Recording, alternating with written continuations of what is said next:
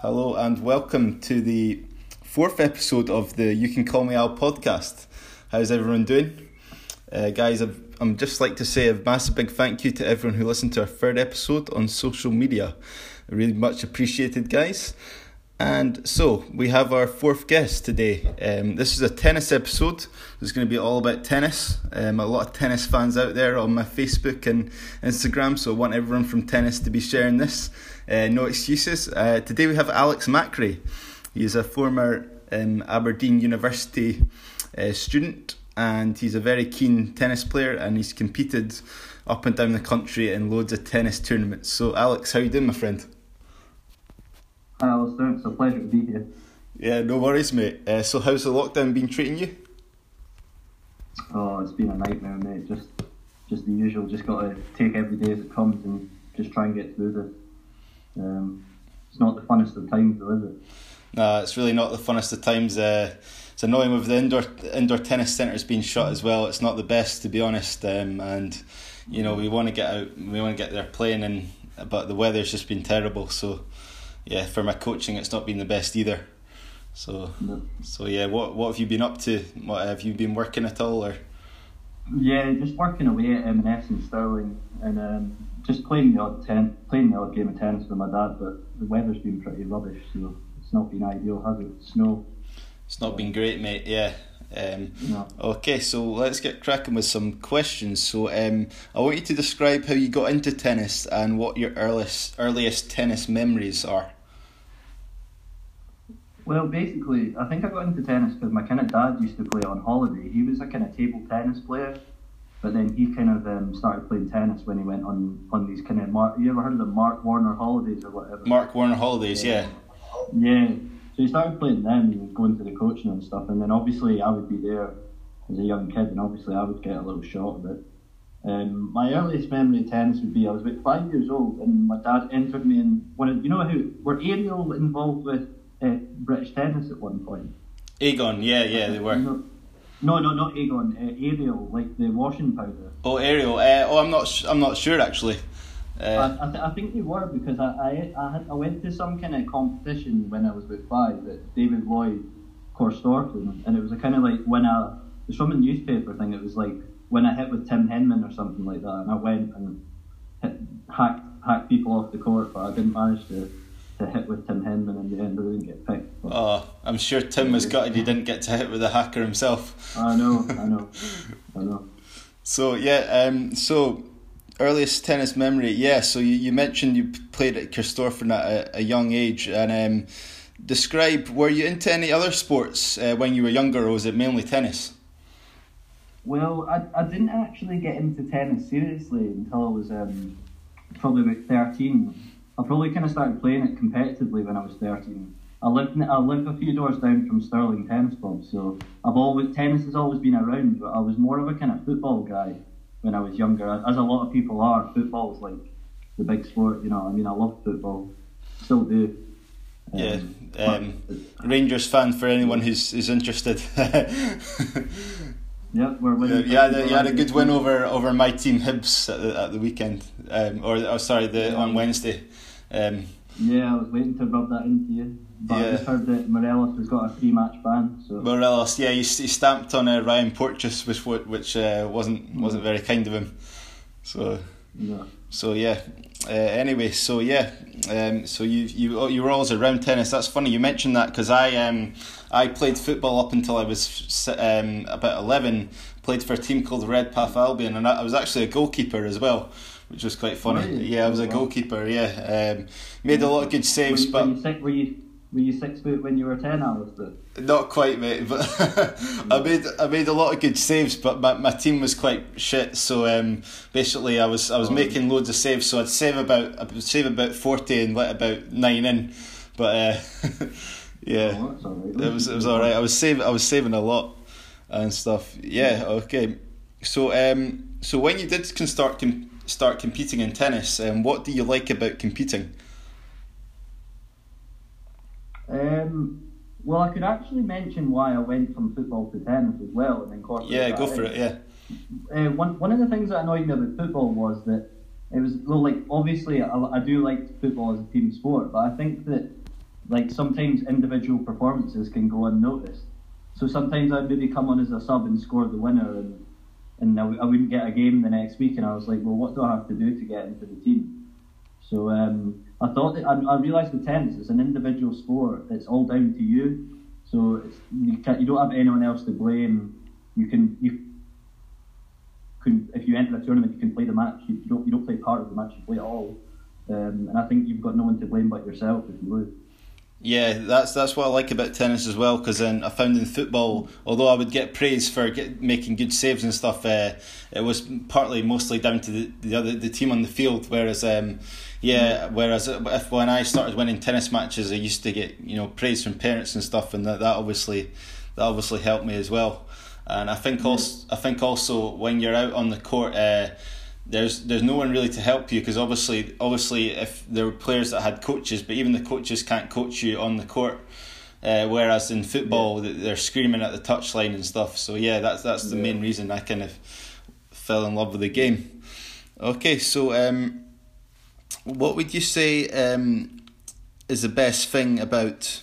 Obviously, uh, so explain to the listeners. Uh, me and Alex went on a, a lot of the tennis tours um, this coach called Adam Brown took us on a lot of um, tennis tennis tours and uh, there were some good experiences there. Um, so, what do you like about going on going on those tours?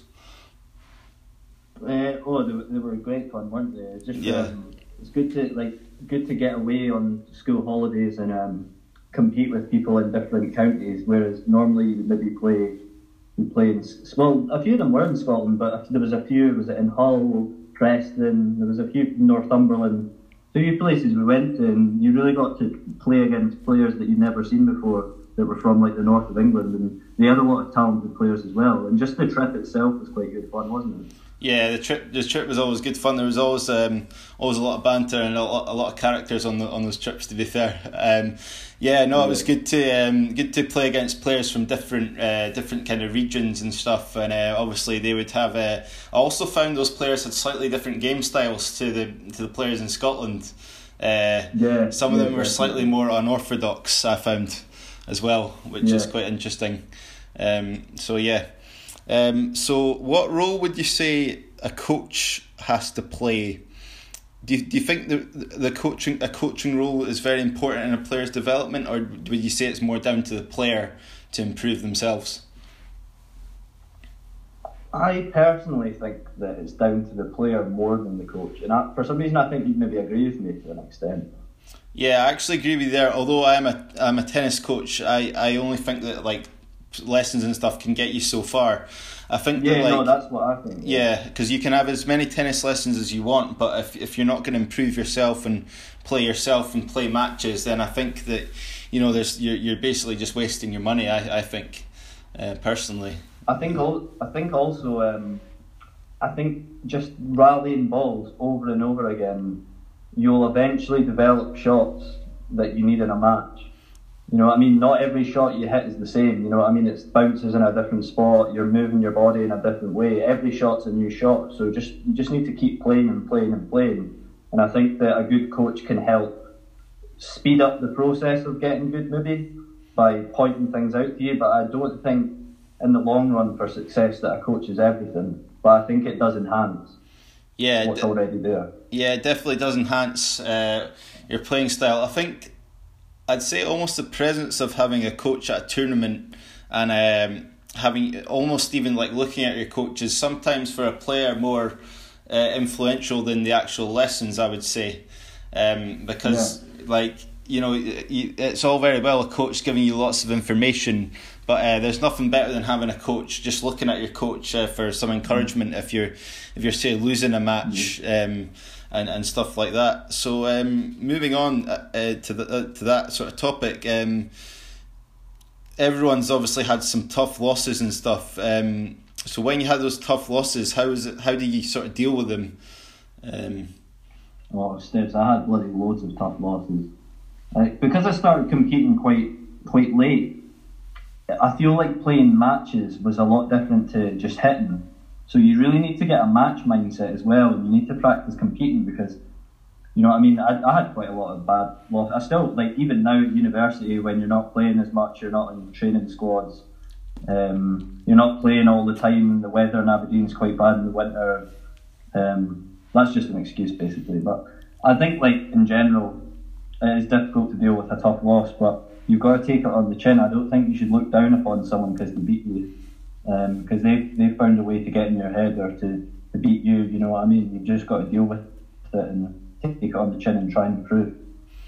No, yeah, definitely. I think that um, I've obviously had some, some bad losses, and I've I've been known to get a bit a bit sort of angry at the player, and like sometimes, like almost accuse the player of like doing something wrong or like. But at the end of the day, it's down down yeah. to you, and like you've got, as you say, you've got to just focus on the positives uh, of what you did well in the mm. match and what you what you can improve on. I feel that sometimes um, in the long run, losses can be losses can be good for you because you can also learn.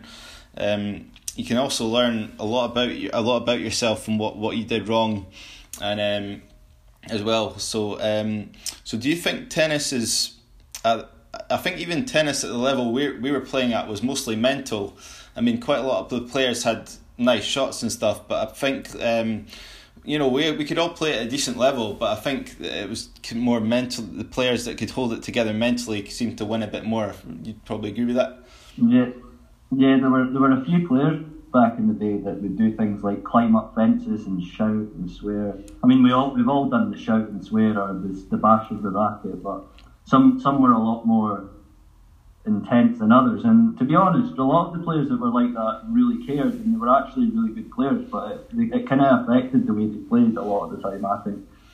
Yeah, no, there was there was a lot of players that were great players, but they just they just didn't have the sort of mental capacity when they were losing. And I think that to be a great player, I think you almost have to accept you're not going to win every match, and you know be. Yeah because sometimes you know there's these players that think uh, oh I'll definitely beat him and then go into the match somehow they lose it and then they're just they're torn apart by it and they, they take take weeks and mm. weeks to get back whereas I think if you have the um, mental idea where you, you might lose the match but you're going to give everything that you can to win it I think that's a great a great mindset to have um, personally so moving on um, let's talk about kind of the pro game. So, like, who who would you say is your favorite player um, to watch, and and why are they your favorite player? Well, I think in terms of inspiration, I would go for Agassi. I think Agassi's story is fantastic. Yeah. I wouldn't. I, mean, I would maybe I wouldn't see his style of play as inspirational to the way I play, but I, I just love Agassi's story and his kind of fu attitude. Um, I suppose Nick Kyrgios is a bit like that now, but um, in terms of style, would probably go like Gasquet. I love. Ga- I didn't even. I didn't even have a one-handed backhand, but I loved watch. I used to go to Wimbledon and I used to see Gasquet hit one-handed backhands. He was his backhand superb to watch. But um, in terms of style that I probably took inspiration from, probably like most of the people from our generation, the kind of David Ferrer, kind of Nadal, kind of grinding yeah. on the back of the court, never give up. You know what I mean? Keep the ball deep yeah, no, I can I can definitely see the the Ferrer and almost even Nadal in your game. Uh, for I'll just explain to the listeners. So Alex, uh, his tennis style is um, a bit do or die. So like um, he'll never ever give up on the match, and he'll he may not hit the ball as hard as as everyone else, or uh, sorry, as as hard as like every other player, but but yeah. he really really goes for it, and he'll never ever give up until the last point, which I think is a great aspect to have in your game. Um, whereas I, I'd like to say I'm I'm like like that as well, but um, uh, this guy is really it really shows in his in his game. So yeah, I'd personally say my favorite players has to be has to be Roger, and just in the way he kind of holds himself when he doesn't doesn't get too annoyed at himself um, when he when he loses, and just just more of his elegance and stuff. Um, but I'd say I'd say actually. Uh, everyone's got a view on Nick Kyrgios, but I actually I actually do like him because he's he's got a good. Um, he's just he's just ridiculously talented, and it's just a shame that he's he's not um, brought that to the forefront and kind of messes about a bit because I really think he's one of the one of the best players out there. Uh, which is a shame, and I really like his forehand and just everything about his game. Really, he's got a, got an amazing serve. so yeah. So so Alex, were there any players that you rather disliked or didn't like their attitudes or anything like that? Well, Fabio Fognini was a bit of a he was a bit of a character, wasn't he? Saw him play at Wimbledon a few times, and he kind of reeks arrogance when he plays. Um, top top player, obviously, but just got a bit of an attitude about him. Um, tried to go for a high five one time when I walked past him at Wimbledon, and he kind of shrugged me off and kind of pushed the hand away, which I was a bit upset about as a young kid. But um, I got over it, and yeah, it's just maybe just one of these things where you think, well, you're at Wimbledon maybe just be a bit better with the fans. It doesn't it doesn't take much effort. You know what I mean? He's not he's not like like world renowned like footballers. Do you know what I mean? Like he's not extremely famous. But um, yeah. Yeah, I sometimes yeah. feel these players should be a bit more bit more gracious to the fans and stuff. Um, yeah, I'd say I'd say he's one of the players I kind of I kind of dislike to be honest because his his attitude like like he's so good but like really he should be more appreciative of what he's got because I think he's one yeah. of these players that maybe takes all this stuff for granted and stuff and really playing at the top of the game should be a, should be a blessing rather than something you just um, take for granted because um, it's obviously so tough to, to make it to the to the top of the game. Um, yeah. Yeah. I was actually listening to a podcast uh, called Control the Controllables. I don't know if you've heard of it. Um, yeah, I think I've heard you talk about it before. Yeah, it's, it's, why, it's, yeah, it's a guy called uh, Dan Kiernan from uh, Soto Tennis Academy. Um, anyway, yeah. he was. Uh, have you heard of the player called Dominic? Soto Tennis Academy. have you heard of the guy called? Have you heard of the guy uh, called Dominik Koepfer? A guy, the German player. Uh, no. Oh, okay. So uh, basically, this guy he only played tennis once a week until he was sixteen, and then somehow made it to to the U.S. college. Was like lowly ranked in the U.S. college, and then started grinding out futures and challengers and and uh, like all sorts. And now now he's like number sixty in the world, which is pretty impressive. Um, 60? 60 in the world, yeah. Dominik Koepfer. Fucking hell. Yeah, so he's this well, guy's made it. He's made us look silly, hasn't he, Steve? Yeah, yeah, because we've been we've been slogging it away in like Northumberland, Middlesbrough, Preston from a young age. You know what I mean?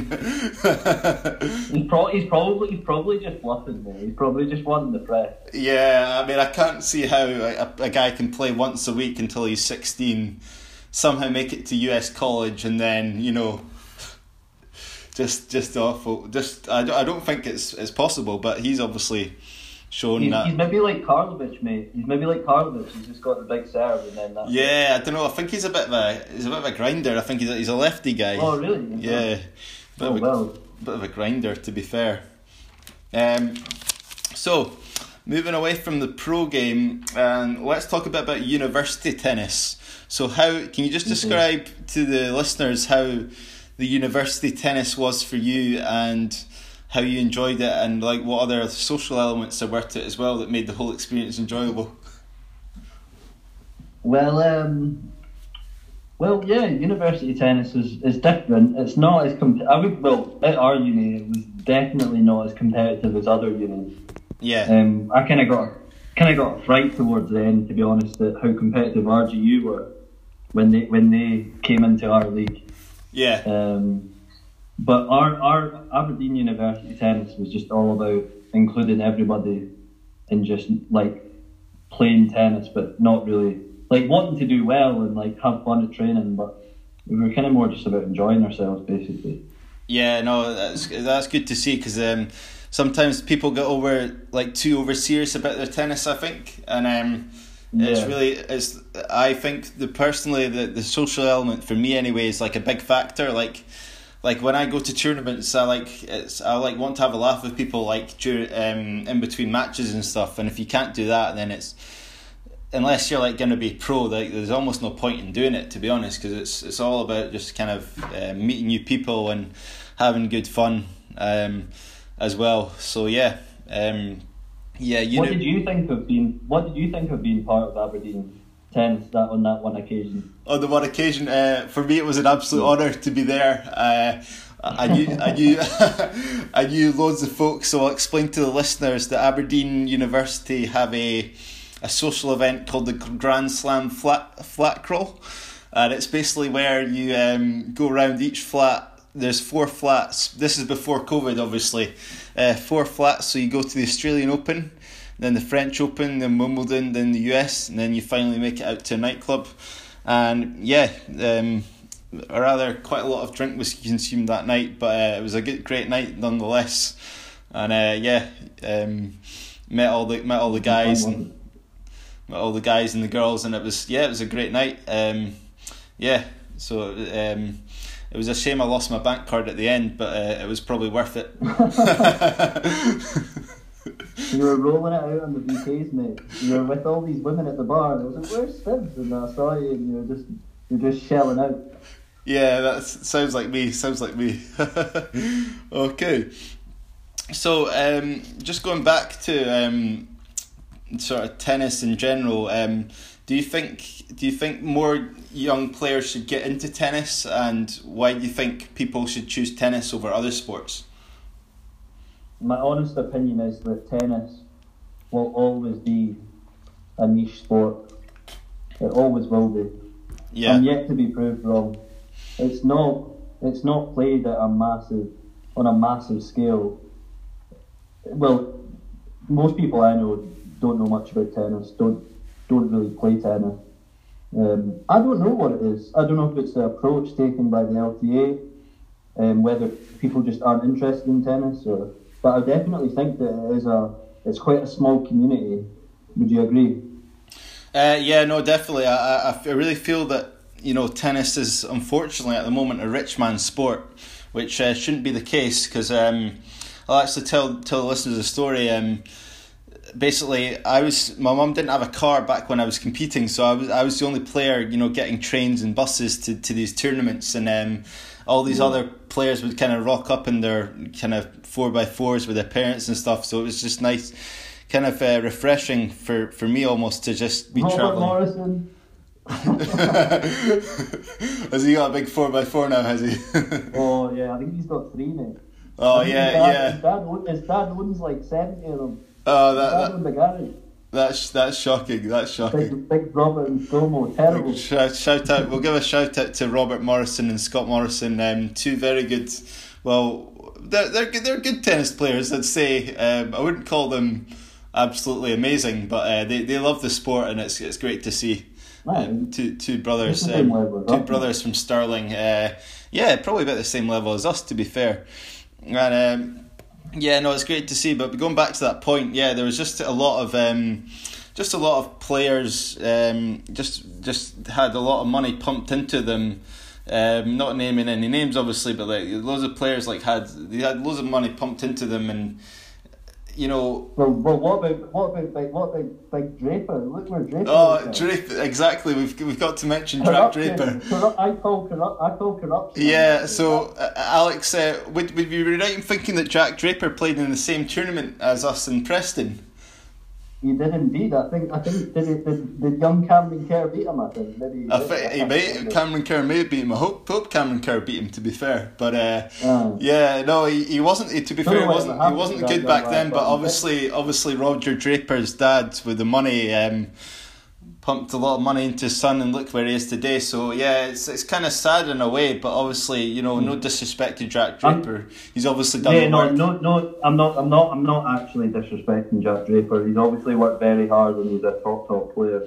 And yeah, I'm, I'm, just joking. A top player, but yeah, it's yeah. um, you know, I mean, I actually saw Jack. Draper. It's just, it's just a kind of, it's just a kind of example of the point that you were trying to make. Yeah, yeah. I actually saw Jack Draper play in um, in Glasgow just before COVID, and um, he was actually yeah. six love up first set. And me and my mate actually missed the first set. We were a bit late, and we were like, "Oh, is there even any point in watching it?" And the French guy actually came back and beat him, which was a quite an entertaining match. So yeah. yeah. No, yeah, definitely. Yeah, it's, it's sad that tennis is kind of an elitist sport, but um, it's just everything you got to pay for. You know, at the level. I mean, you got to pay for obviously travel, hotels, food, restringing, every you name it. So um, I think the LTA could maybe do a bit more to to sponsor lower level players and not just give it to the top players. but um, Yeah. because um, I mean, like, yeah. like definitely. I mean, there's a there's a lot of players out there that are very good players, but just aren't getting the funding, so so can't continue, which is which is sad to see.